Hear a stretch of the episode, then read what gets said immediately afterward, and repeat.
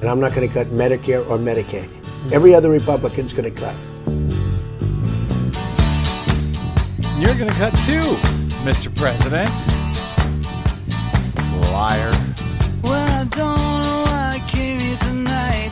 That's why. I got the feeling that something ain't right. No, it ain't. I'm so scared in case I fall off my chair. And I'm wondering how I'll get down the stairs. Clowns to the left of me, jokers to the right. Here I am, stuck in the middle with you. Yep.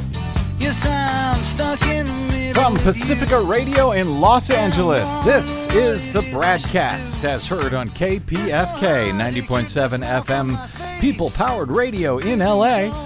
Up in Oregon on 91.7 FM KYAQ on the Central Coast, 106.7 FM Queso in Cottage Grove. In Lancaster, Pennsylvania on 92.9 FM WLRI, in Maui, Hawaii on 88.5 FM KAKU, in Columbus, Ohio on WGRN 94.1 FM, Palenville, New York's 102.9 FM WLPP, Grand Rapids, Michigan's WPRR, and Minneapolis, St. Paul's AM 950 KTNF. We are also heard streaming coast to coast and around the globe every day of the week on the Progressive Voices channel, Netroots Radio, Indie Media Weekly, FYI Nation, NicoleSandler.com, Radio Free Brooklyn, GDPR Revolution 99, Deprogrammed Radio, Detour Talk, and Radio Sputnik, amongst others. Five days a week, blanketing planet Earth. I'm Brad Friedman, your friendly investigative blogger, journalist, troublemaker, muckraker, and all around swell fellow, says me from bradblog.com. Thank you for joining us today. Uh, coming up, well, that was uh, you heard that promise from Donald Trump there in our in our open quote. That was Donald Trump uh, in May of 2015, promising that he would not cut Medicare and Medicaid like all of those other Republicans if only he were elected president. Doesn't look like he's going to keep that promise, does he, Doyen? Surprise! Yes. Joke's on you, suckers.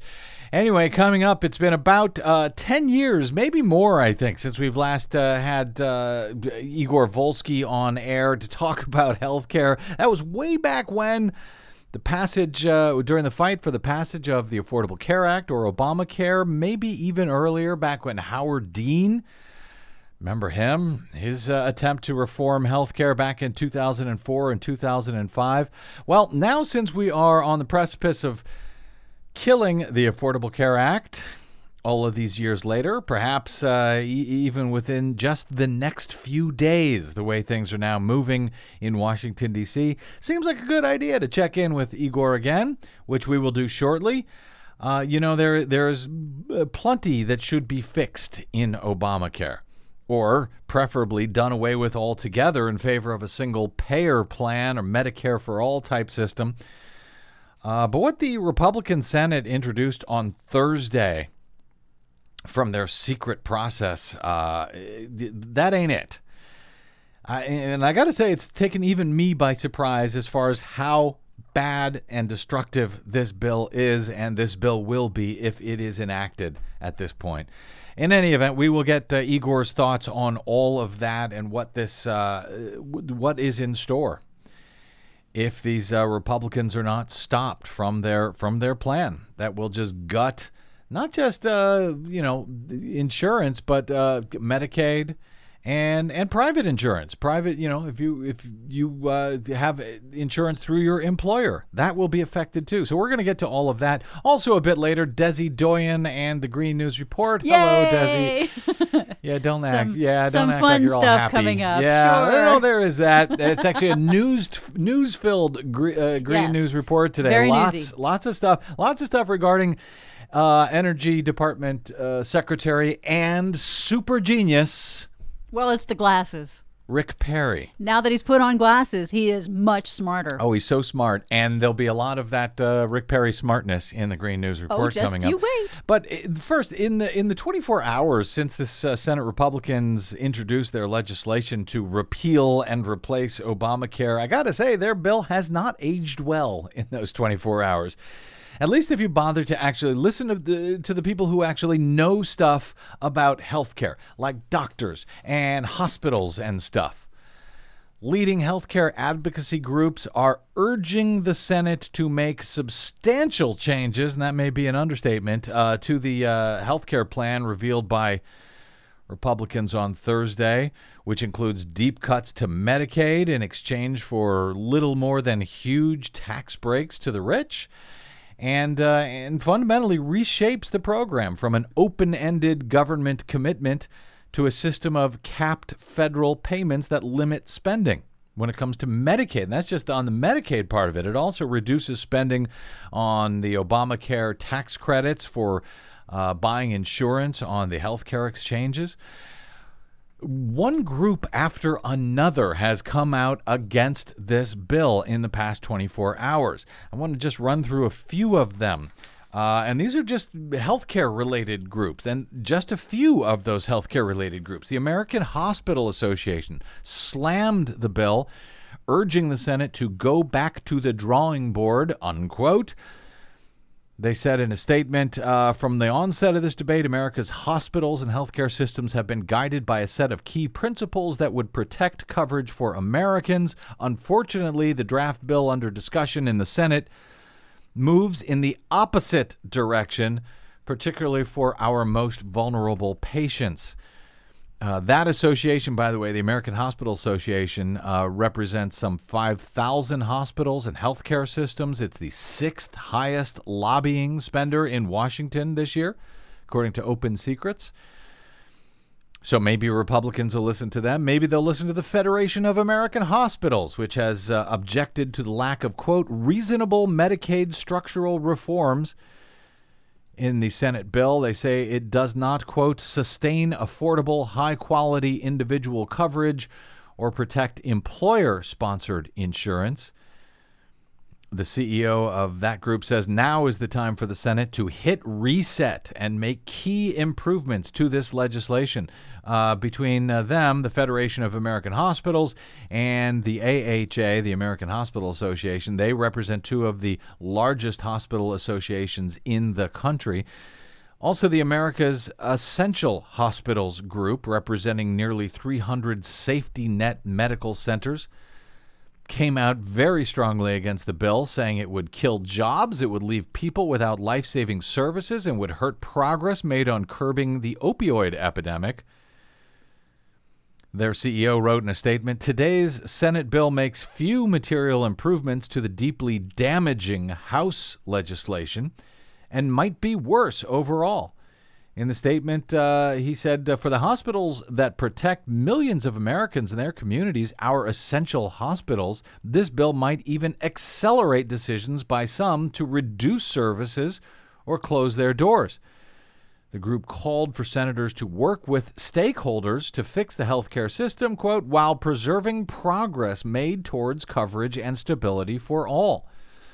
You'll recall the Obamacare, the Affordable Care Act, they worked with all of these stakeholders, these hospitals, these doctors, these uh, in, in, even in the insurance companies for good or bad, unlike the uh, Republican bill, which was, you know, put together in secret in the Senate by uh, Mitch McConnell and a few staffers, essentially.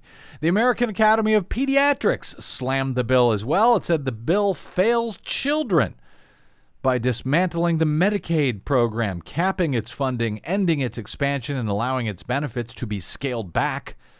The bill fails all children by leaving more families uninsured or without insurance they can afford or that meets their basic needs. That, according to the American Academy of Pediatrics, who represent some 66,000 primary care pediatricians and specialists. You would think that Republicans would care about what these people had to say if, in fact, this bill was about improving health care in the U.S. But we know it's not really about improving health care. We know it's about tax cuts. well, we will talk about that with uh, Igor Volsky, I suspect, uh, momentarily. Uh, also, the American Association of Medical Colleges uh, warned that the Senate bill could place untenable strain on states and providers while harming patients. They said, quote, We are extremely disappointed by the Senate bill released today. Despite promises to the contrary, it will leave millions of people without health coverage and others with only bare bones plans that will be insufficient to properly address their needs. The bill should at least maintain Obamacare levels of coverage, they say, not weaken Medicaid. And be the result of a more transparent process as well. The uh, AAMC represents all 147 accredited medical schools across the U.S. The AARP, also uh, a major uh, seniors group, has uh, slammed the, vil- the bill. They, they said in their statement, We strongly urge the Senate to reject this bill, promising that they would hold all 100 senators accountable for their votes on this harmful bill. They write uh, the proposed Medicaid cuts, in particular, everyone's focusing on these Medicaid cuts. The proposed Medicaid cuts would leave millions, including our most vulnerable seniors, at risk of losing the care they need and erode seniors' ability to live in their homes and their communities.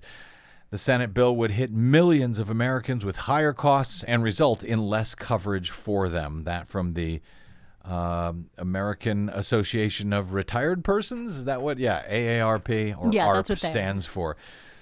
So, uh, yeah, the first uh, 24 hours since that bill has been introduced um, to repeal and replace Obamacare uh, has not uh, has not done well for that uh, for those uh, prospects for that bill. At least for people who give a damn about what's actually in it, about what it actually does, and there is quite a few questions, uh, Desi Doyen, as you alluded to, as far as if that's really what this uh, attempt to repeal and replace is all about. Yeah. Well, let's take a quick break. Uh, we've got Igor Volsky standing by uh, with a lot of the details that we are learning about this bill over the past 24 hours. None of them, as far as I can tell, are pretty. We'll talk about that next on the BradCast. I'm Brad Friedman. Don't touch that dial.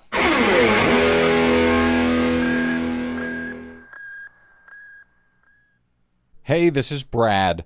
Given the outcome of the 2016 election, we really need your support now more than ever. Please consider supporting whichever progressive media outlet is serving you. Most, just like us, do not receive corporate or political support. We all need your support to keep up the resistance, now more than ever. From Desi Doyen and myself, thank you. This American carnage stops right here and stops right now.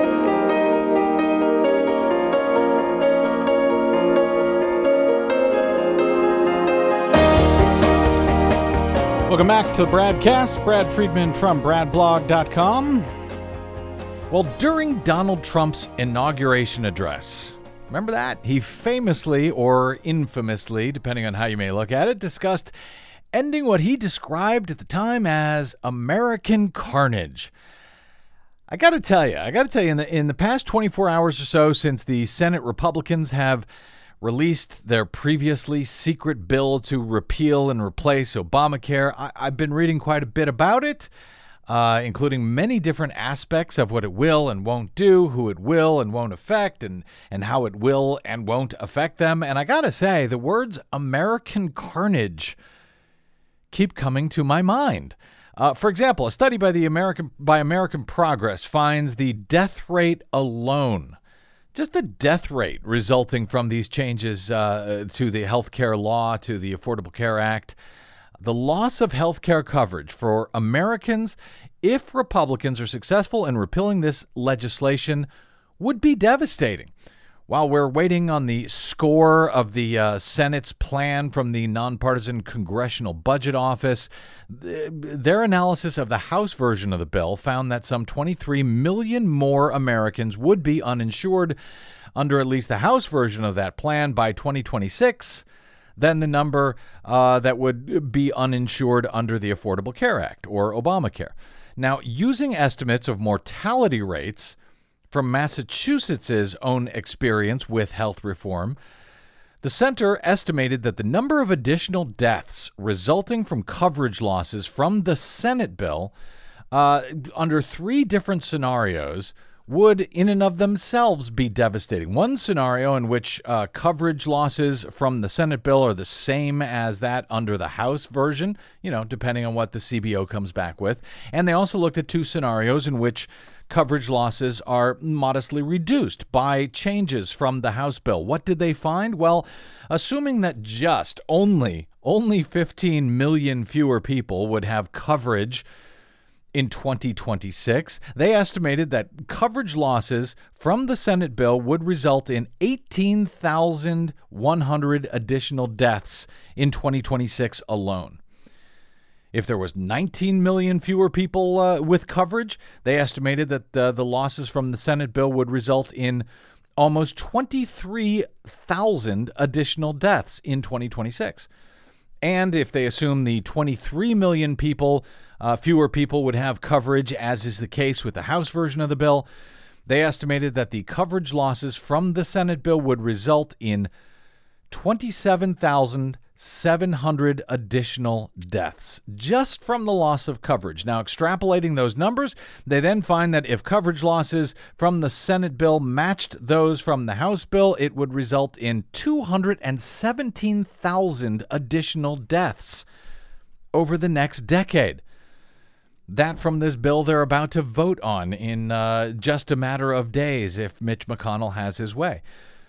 And for what? Apparently, uh, those deaths of uh, nearly quarter of a million Americans would come in exchange for enormous tax cuts for the wealthy, cruel cuts to Medicaid programs, not just the expanded Medicaid program under Obamacare, but also the traditional 52 year old Medicaid program. That's getting cut here, too.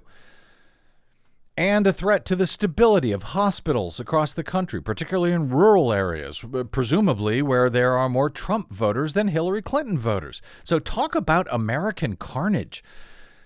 I got to be honest, I can't find anything particularly good about this Senate bill, despite the fact that Donald Trump had promised a bill that was going to be less mean in his words, than the House version, that had more heart, also his words, than the House version. And as you'll recall, he had promised many times in 2015 during the campaign that he would never cut Medicaid.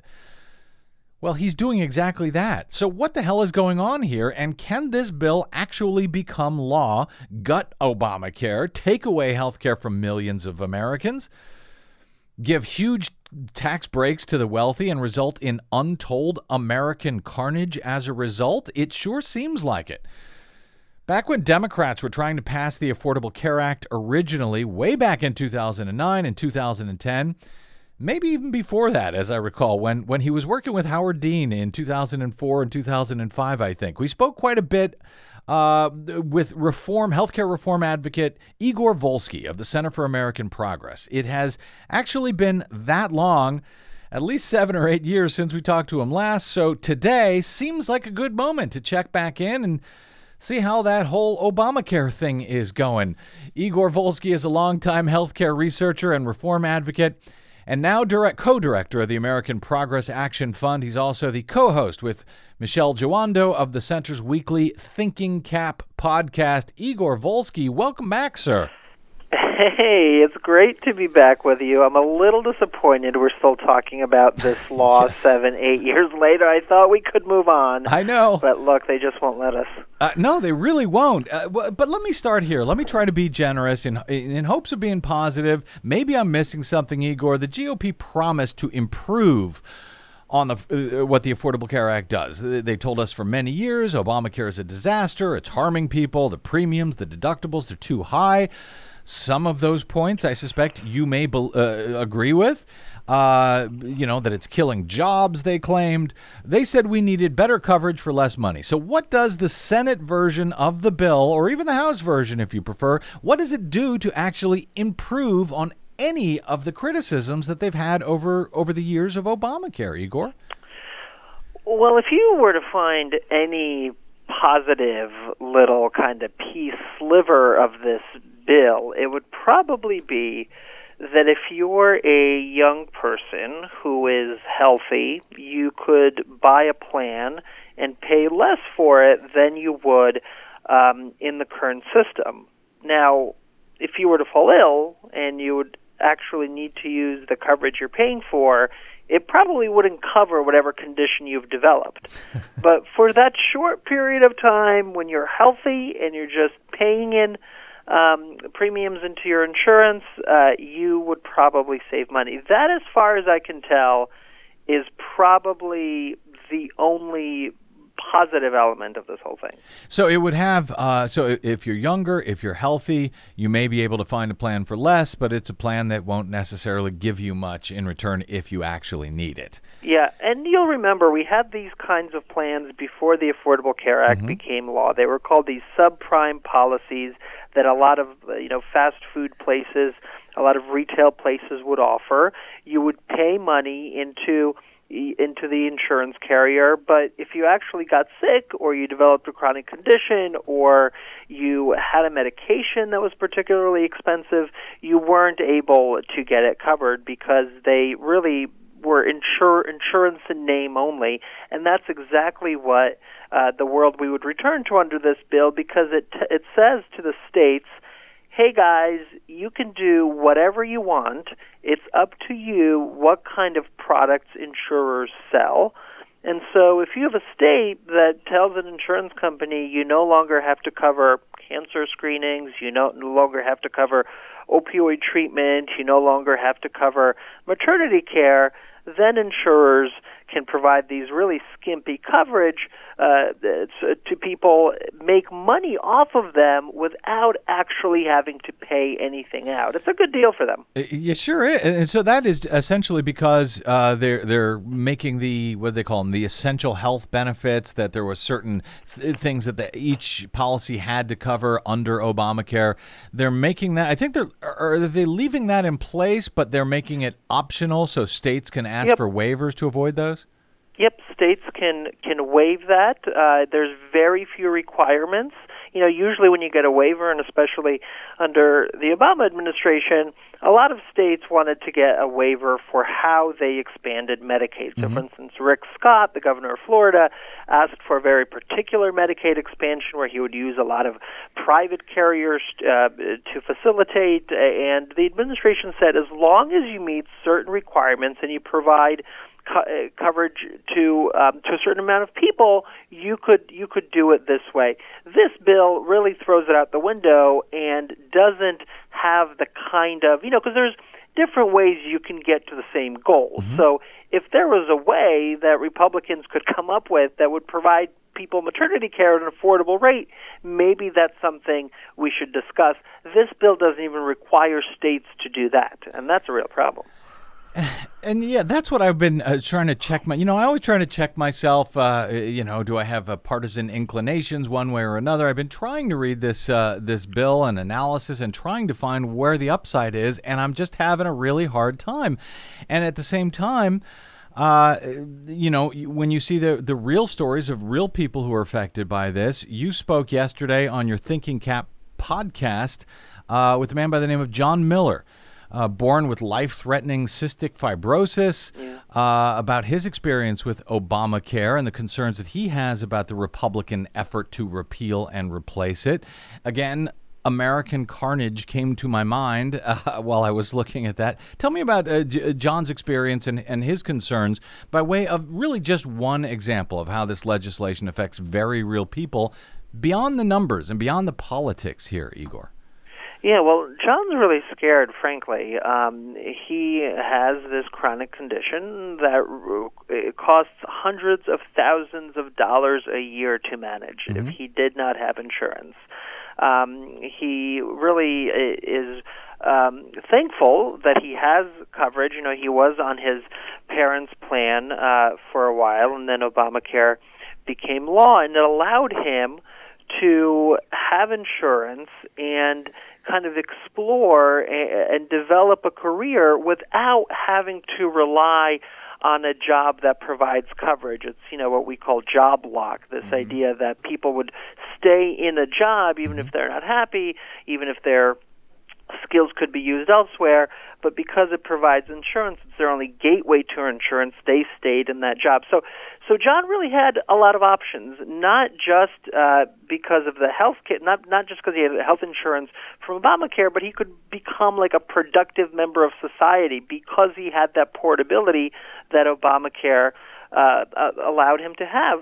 Um, and look, he says that if the law goes away and if insurers are able to drop coverage for the kinds of treatments that he needs, the kinds of medications that he needs, that he could literally die.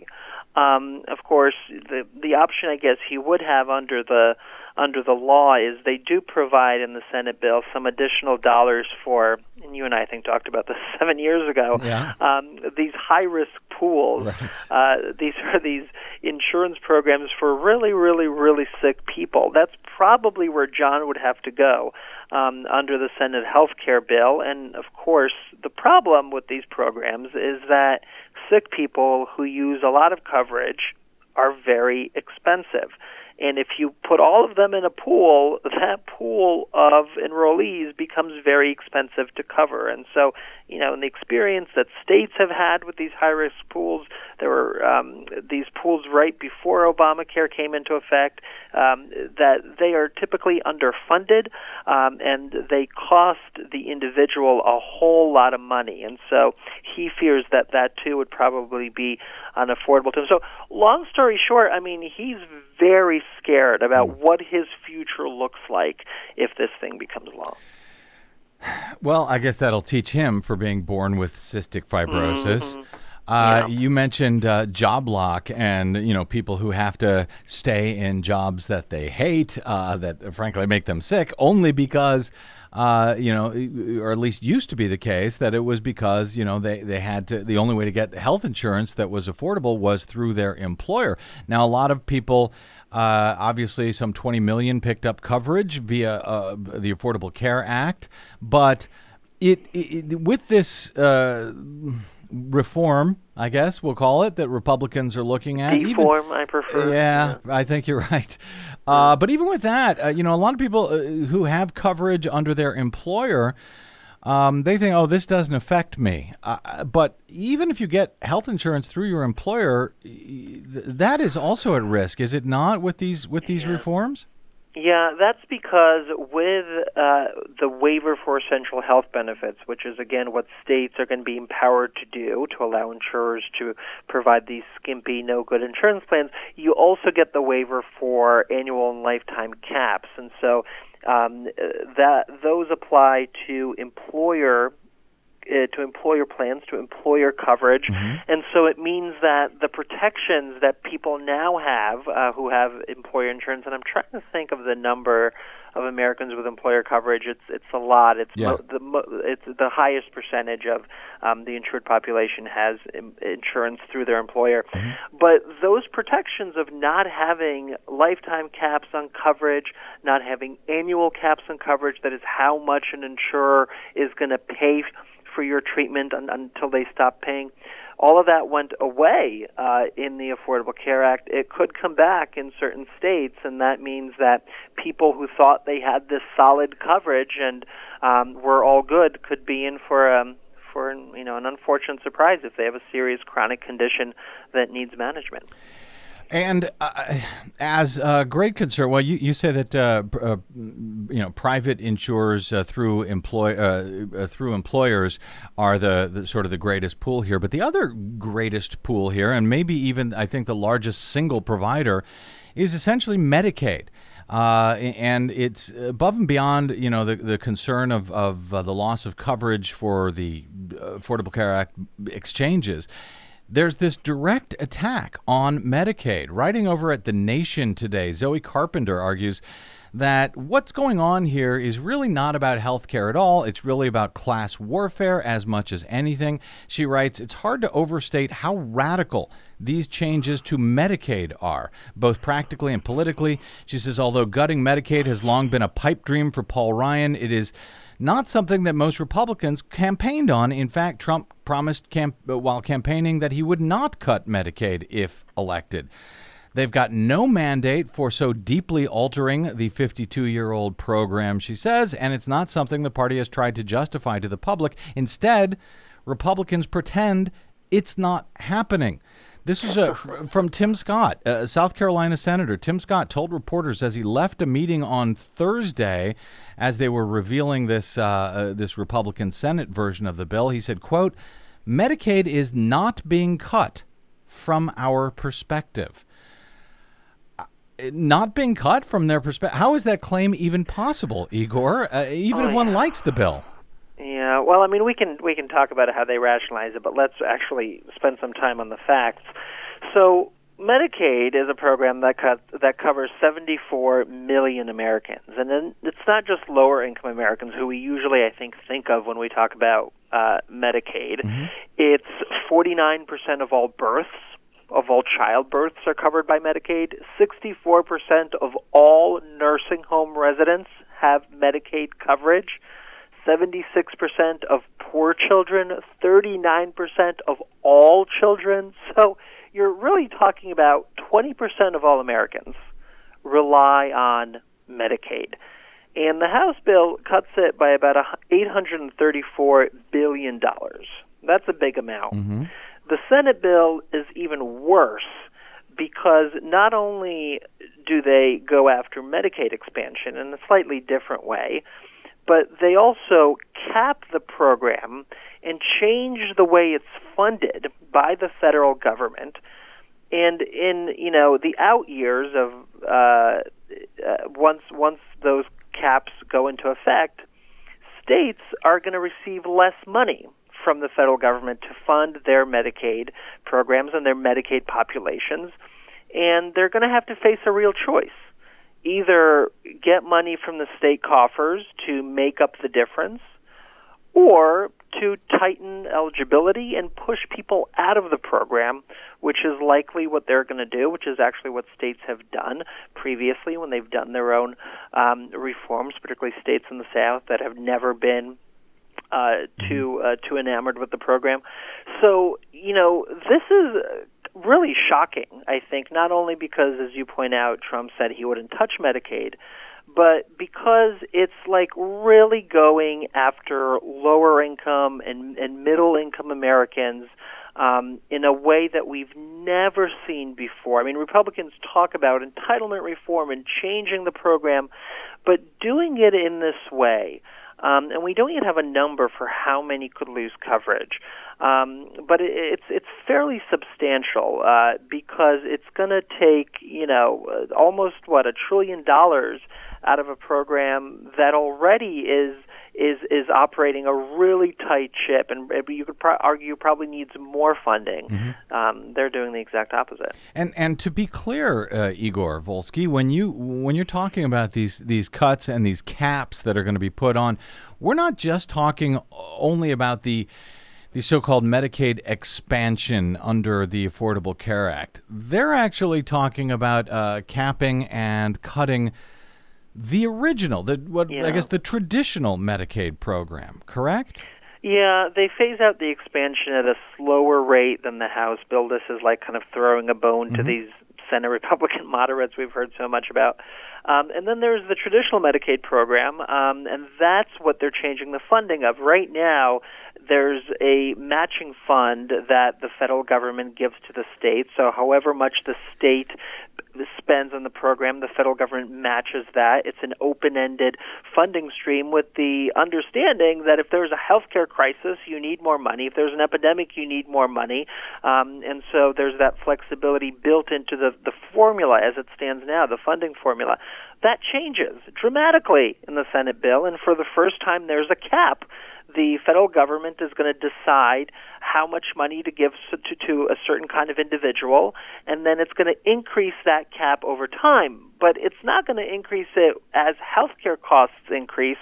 It's going to peg it to some other kind of indicator that's going to rise at a slower rate, meaning over time, that state is going to have less and less money to spend on its Medicaid program, and it probably means, and realistically means, based on how budget work, budgets work, and how we've seen other states behave in the past, um, that millions of low-income insur- uh, people are going to lose insurance. So even i- even if you take the argument at face value that Republicans have been offering for the past whatever we're at seven years now at this point about Obamacare, Obamacare is bad, Obamacare is a disaster. Even if you wanted to fix what you claimed that Obamacare broken broke, none of that had anything to do with the original Medicaid, right?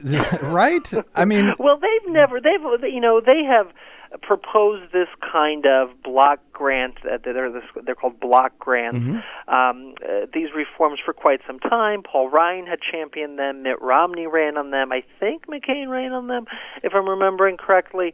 Um, so they've they've talked about it before, and they would tell you that this would really create a more efficient program, and that it would really push. And this is their ultimate goal. All of the people who are now in Medicaid, which is very efficient, partly because it doesn't pay providers a whole lot in some areas of the country, and Right. that probably needs to be changed.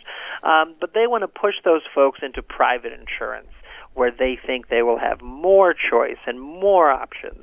So that's really the end goal to kind of drown the program uh, over time in the bathtub entirely. where care is uh, in the private uh, sector, where care is more expensive, if only because the private companies have to make a profit, unlike Medicaid, which doesn't have to make a profit. Correct? Yeah, much much higher overhead. So it, it's sort of counterintuitive if anyone bothers to pay attention to what the- you know to the argument that they're actually making. But uh, Igor, along with uh, you know cutting into Medicaid, uh, the other big part of this is you know that Republicans have been offering forever is of course tax cuts uh, to the wealthy. And uh, just by one uh, data point, you probably have more at your fingers there, but the Center for Budget and Policy Priorities finds that households with incomes above one million dollars a year, so it's you're you're doing well. You're making one million million dollars a year uh, at the very least.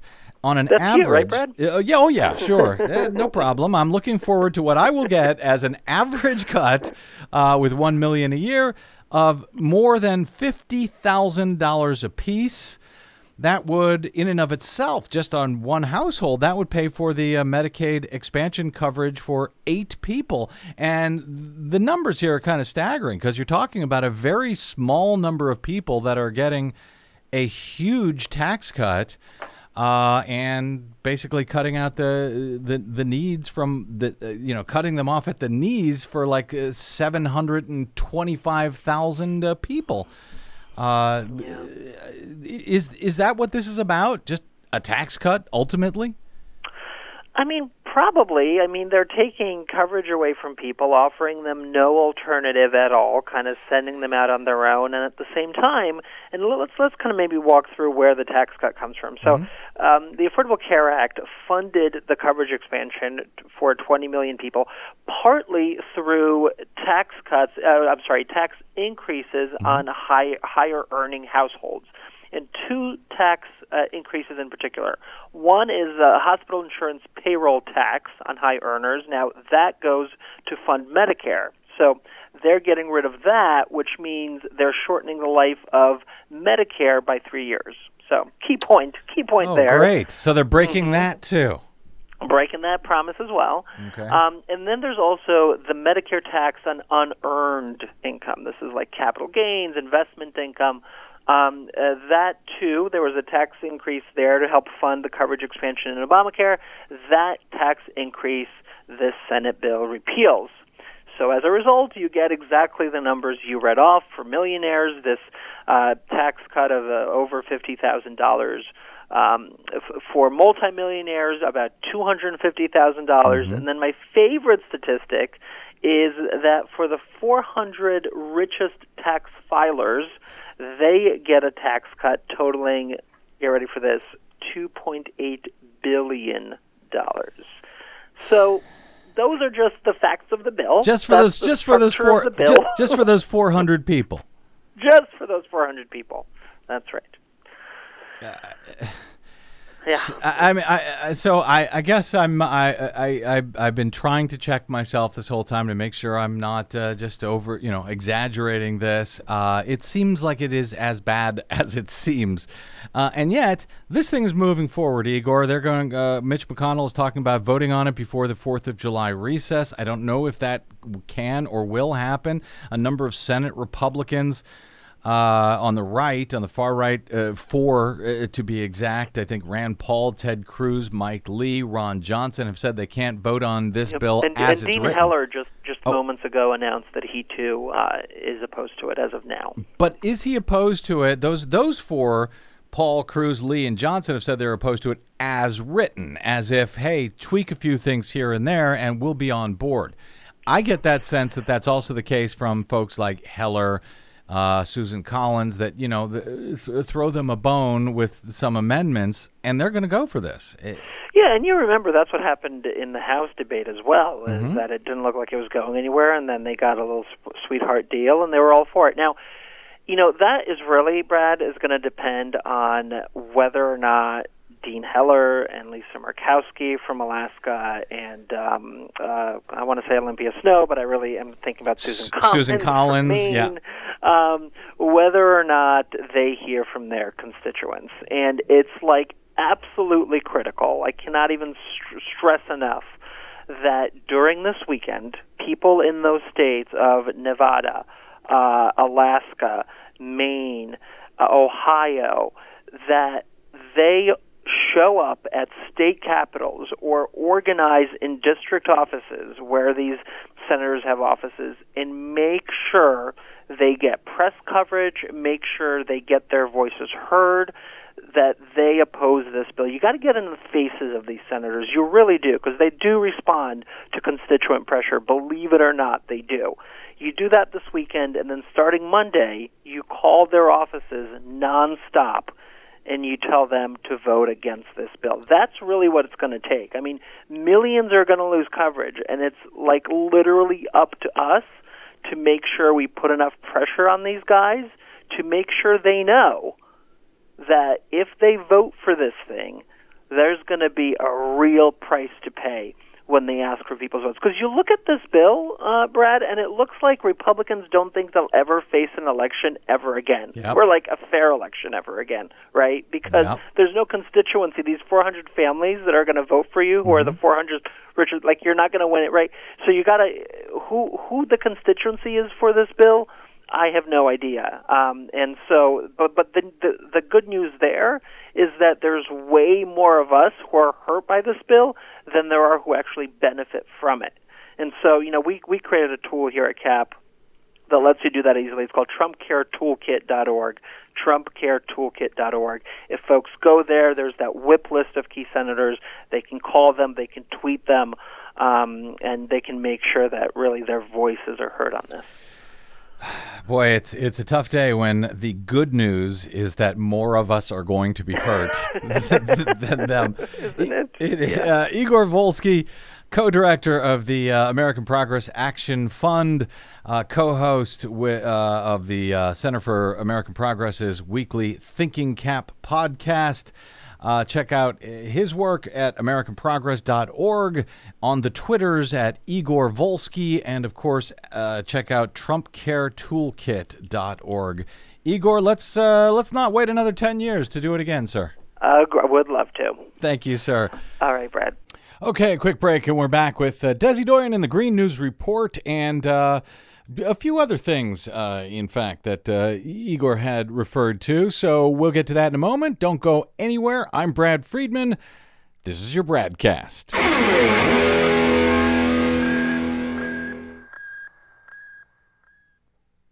Hi, this is Desi Doyen from the Green News Report and the BradCast.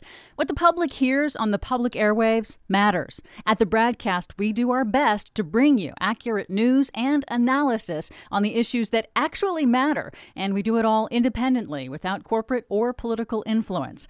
But we can't do it without you, now more than ever. Please help us stay on your public airwaves by going to bradblog.com slash donate to help keep us going. That's bradblog.com slash donate and thanks.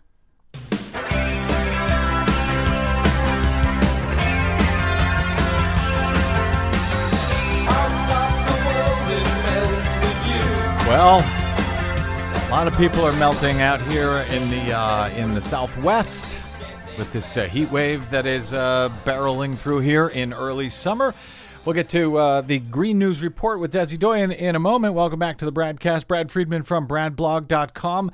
Uh, Igor Volsky, my thanks again to him. He had mentioned that uh, Dean Heller, senator from Nevada, where it's also plenty warm today, I suspect, Des, uh, he's. Um, uh, he's saying Republican uh, Senator Dean Heller that he will not uh, support in the quote in this form. I will not support it. Talking about the Senate health care bill. He, of course, is up for reelection in 2018.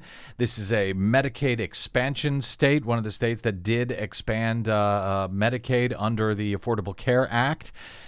Uh, and it's one of the swingiest of the swing states. So it's not a complete surprise that he would say any in any event that he's against the Republican bill. He says this bill is simply not the answer. Talking Points memo described uh, his his remarks here as having blasted the Senate Obamacare bill um, as he announced his opposition. He said, however, uh, or they say, it, however, it was notable that Heller would condemn the Senate proposal in such strong terms and not just for its Medicaid cuts. Heller said, There isn't anything in this bill that would lower premiums. He made this announcement at a press conference where he was joined by Nevada Governor Brian Sandoval, also a Republican. He has uh, been critical of the Republican efforts to eliminate the expansion of Medicaid under the Affordable Care Act. So you've got the Republican governor of Nevada, you've got the Republican senator who's up for election from Nevada, both uh, coming out now against this bill. Heller said, Make no mistake. The Affordable Care Act does need fixing, but the bill in front of us today, I don't think makes those fixes. Uh, he said, Let me assure you, leadership knows well how I feel. He also uh, bashed long term cuts in the Senate bill to the traditional Medicaid program and was skeptical today that Senate leadership was going to be able to provide concessions that would uh, bring him around to support the bill. That's kind of surprising because you know Ted Cruz and those uh, those folks on the far right, Cruz, uh, Rand Lee, Paul. Paul, you know, they're all going to come around. They'll get a little gift out of it, and they'll say, "Okay, yeah, we'll vote for it." Yeah, just enough to satisfy their base supporters. supporters. Heller says it's going to be very difficult to get me to a yes. Difficult, but not impossible, noticed he says. Uh, he predicted that his call for a preservation of the Medicaid expansion would lose the support of the more uh, conservative senators from the non expansion states. Uh, and did not hold back his criticism of the Senate bill and his concerns on the Medicaid cuts, ranging from their impact on special needs schools to their effect on substance abuse programs. Well, good for him. Good for Dean Heller, who, by the way, is also a liar and falsely uh, certified voting machines in uh, Nevada back in 2004. But that's for another day. Back when he was Secretary of State of Nevada. But Correct. we'll talk about that another yeah, day. another day. Uh, for now, uh, he's he's at least on the right side of this. It seems that's one senator. They need at least two more to block this bill. Uh, and that is, of course, if Heller stays. He went on to say, beyond the Medicaid cuts, he was also concerned with the Senate bill's rollback via those waivers that we were talking about also with Igor on Right. Obamacare's essential health benefits. And uh, you made a point over the break, Des, uh, about those employer uh, medical uh, insurance programs and the effect that this bill, if the Republicans have their way, the effect that it will have on. on yeah, it'll have an effect policies. on a lot more people than than most folks realize. Uh, that's regarding those uh, bans on lifetime caps and annual limits. Uh, With that repeal, if that gets repealed, then you know we're talking about about 27 million Americans who get their employer insurance and would be subject to having those lifetime caps uh, and those annual. So it's not just you know for people who look at this, uh, it, it's not just Medicaid. Oh, you know those poor people, those elderly people, those sick children. It's not just those. Uh, those slackers who are enjoying uh, the, the premium subsidies on the Affordable Care Act's uh, medical exchanges. It's people who right now have insurance through their employer. They too are going to be affected here. Right. Here's how that would work. Now, so states can decide if they want to get a waiver on those essential health benefits. And here's the trick this can spread beyond an individual state, like, say, Texas, which has already indicated that it might seek that waiver. So this is how it would work. There was a survey that was taken by a group called Willis Tower Willis Towers Watson. They surveyed large employers. 20% of those large employers said they would bring back annual limits and lifetime caps. So the way the rule would work, Twenty percent of the Twenty percent employers of that large employers. Yeah. So the way it would work is that Wow. large employers that operate in several states can choose which state they want to use as the basis for their es- their benefits. So if an employer operates in 15 states, for example, and just one of those states has a waiver like Texas, then that company can set all of its benefits in all of its hmm, states based on that one state. So in other words, if your company works in one state that gets a waiver, but you're in a state that doesn't, well, too bad. Your employer can opt to t- put those limits back in you place. You ain't protected. You're screwed Right. too. And uh, people have no idea for all the problems that there are with uh, Obamacare. People have no idea the benefits that they've been enjoying, even while they are out beating the hell out of it and saying that it's a disaster. Uh, anyway, speaking of disasters. Let's get to it, Desi Doyen. Our latest Green News Report. The primary control knob is the um, uh, ocean waters and the, uh, this environment that we live in. The head of the U.S. Department of Energy goes full science denial. Trump administration seeks to reactivate Yucca Mountain nuclear waste site. Plastic pollution has now reached Antarctica. Renewable energy actually helps electric grid stability. Plus, British government to invest a billion dollars in shift to electric cars. All of those shifts, oh, I see what you did there, and more straight ahead. From BradBlog.com, I'm Brad Friedman. And I'm Desi Doyen. Stand by for six minutes of independent green news, politics, analysis, and snarky comment. there is a massive heat wave out west. Today, temperatures are expected to reach 127 degrees in Death Valley. But, but, it's a dry death. So there's that. This is your Green News Report.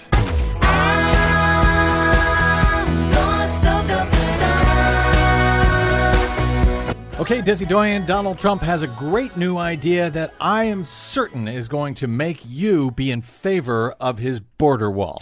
Not too fast. At a campaign rally in Cedar Rapids, Iowa on Wednesday, Donald Trump said he is toying with the idea of putting solar panels on his border wall at the U.S. Mexico border. We're thinking about building the wall as a solar wall so it creates energy and pays for itself. but I thought Mexico was going to pay for it. And this way, Mexico will have to pay much less money. Oh, I see. All right, well, that explains that. Is that good, Desi Doyen?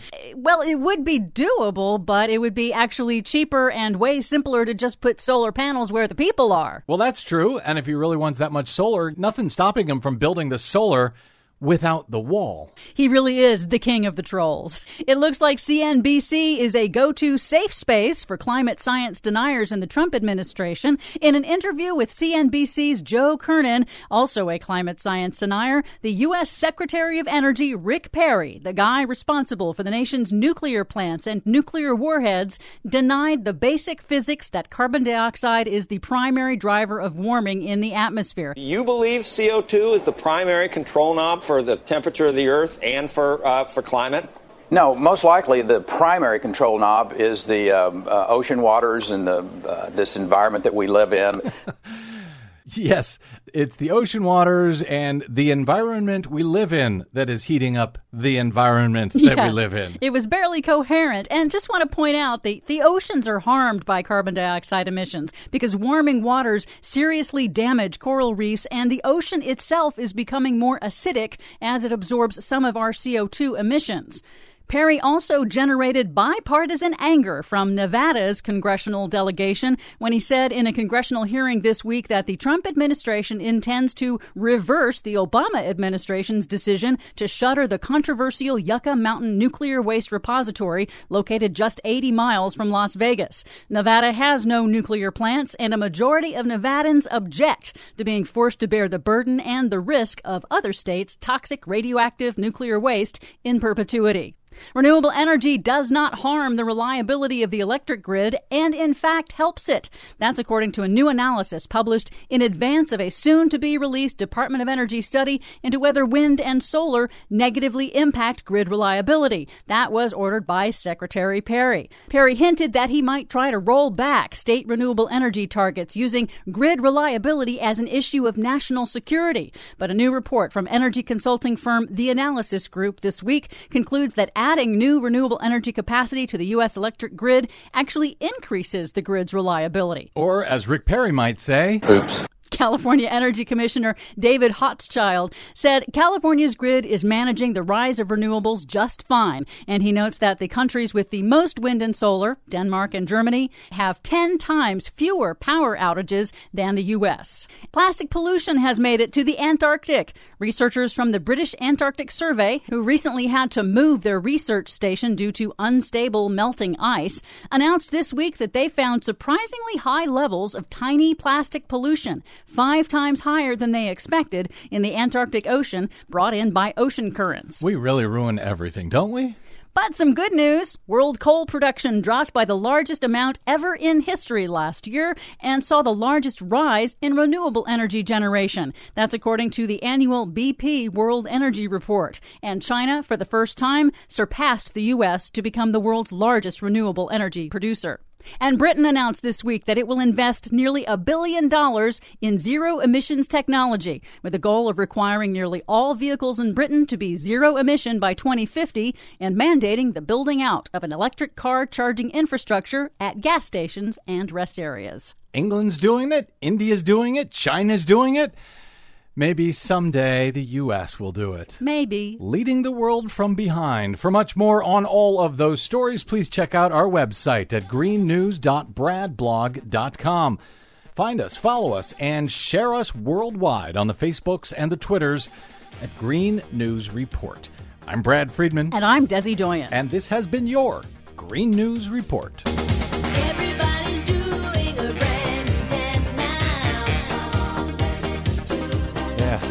Everyone but us.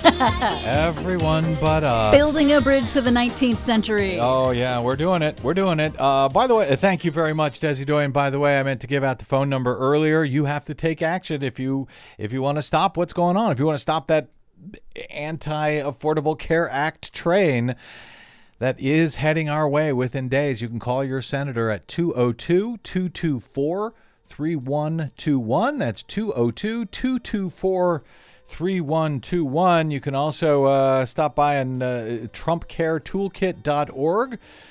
Uh, and and download that uh, tool as far as how to take action in your home state, the most effective ways, uh, from Igor Volsky and the Center for American Progress. My thanks to him; he was our guest today, and my thanks to you for spending a portion of your day or night with us. If you missed any portion of today's program, you can download it anytime for free at bradblog.com or at your favorite podcast site like iTunes or wherever. Hope you'll uh, give us good review if you stop by any of those places. Makes it easier for everyone else to find us as well. My thanks to our producer, Desi Doyen.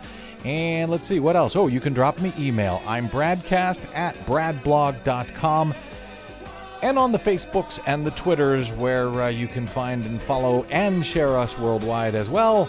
I am simply the Brad Blog. That is it. Until we meet again, oh brother, good luck, world.